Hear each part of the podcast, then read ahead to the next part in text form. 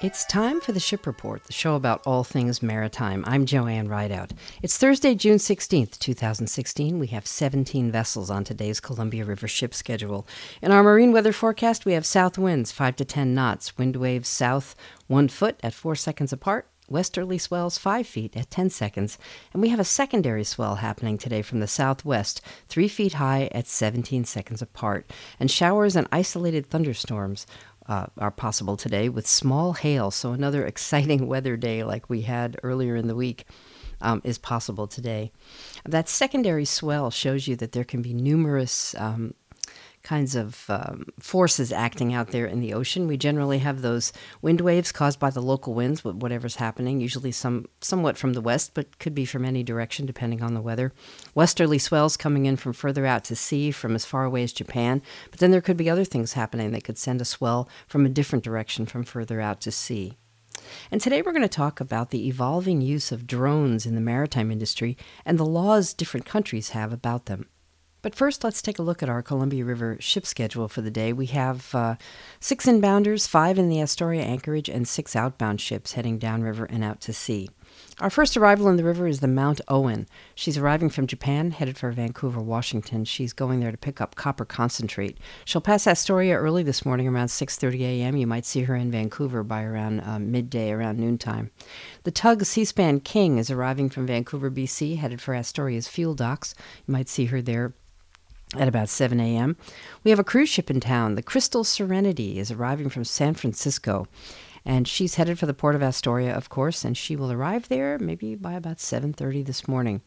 The TN Sunrise is our next inbounder. She's arriving from Japan, headed for Astoria's anchorage. She's going upriver to pick up wheat eventually. She'll arrive in the anchorage in early afternoon around 1:30 p.m.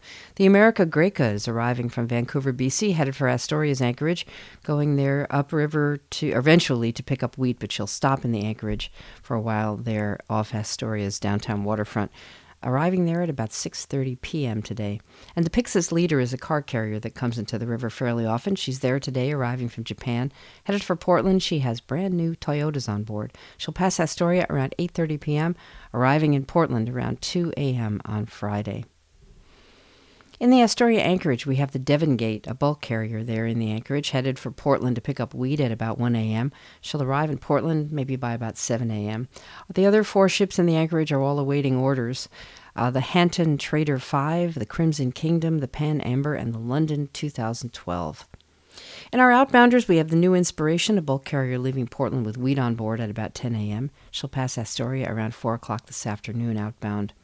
The Yvonne is leaving Portland carrying soda ash around noontime, passing Astoria outbound around 6 p.m. The Medi Salerno is leaving Kalama carrying corn, soy, or wheat, leaving there around noontime, passing Astoria around 5 p.m. The Dionysus Leader is leaving Vancouver. She's a car carrier with Subarus on board, leaving around 3 p.m., passing Astoria outbound around 9 p.m. The Colorado Highway, another car carrier, this time this one is leaving Portland. She has Hondas on board, and she'll be leaving around 3 p.m passing Astoria outbound around 9 p.m. And the Westwood Rainier is that Weyerhaeuser owned ship with a green hull um, and a gantry crane assembly on top makes her look kind of boxy. She's leaving Longview carrying could be newsprint paper around 6 p.m., passing Astoria outbound around 9:30 this evening. Well, I want to share a story with you about a ship that used a drone in the Suez Canal and got in a bunch of trouble for it, and a little bit about how ships are using drones. Lots of times we hear drones in the context of, say, Google delivering things by drones or military uses for them, but they are becoming used more and more in the maritime industry for just ordinary things on ships that are, they're quite valuable for that. So let me just tell you a little bit about this story, share a little bit of it with you. It's from uh, gcaptain.com. A recent incident involving a drone in the Suez Canal is causing a marine insurance company to warn over the use of drones on board vessels.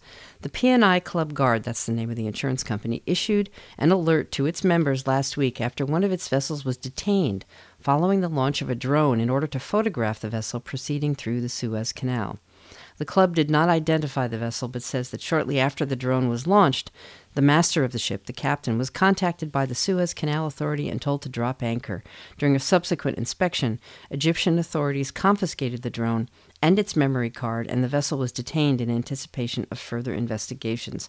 The insurance company is now using the incident to demonstrate the unintended and sometimes serious consequences of launching drones from vessels, particularly when in port or sailing within a country's territorial waters. Although the intention when launching the drone was simply to document the vessel proceeding through the canal, this, quote, innocent act, unquote, may have been considered a threat to national security by the Egyptian military forces. That's according to the insurance company, what they, what they said in an alert to customers, to clients. The company noted that while there are no common or international rules governing the use of drones, rules and regulations can change from one country to the next, so it is up to the drone operator to adhere to local laws and their and their use on their use at all times. Now, um, drones are increasingly being used for a variety of tasks in the maritime industry, not just for photography, but also for inspection of parts of the ship that are hard to get to by, uh, in, by people, surveillance, emissions monitoring, and even deliveries of objects that would require a vessel to bring something to the ship, and they are able to do it, small objects with a drone. So there's a warning from this insurance company to its customers to be careful in the use of drones because obviously they, you know, there I'm sure there are fears of terrorism related to drones that are um, valid, and so in different countries, different rules. If you are somebody who is interested in using a drone, if you're a private citizen, um, here's a little bit about what our FAA. Federal Aviation Administration has to say about drones. The FAA refers to drones by their um, I guess they call it a proper term, unmanned aircraft systems. It outlines its policies for use in the U.S. in detail, and there's a, a, big document about it. But basically, here's here's some of the gist. It's considered to be a model aircraft.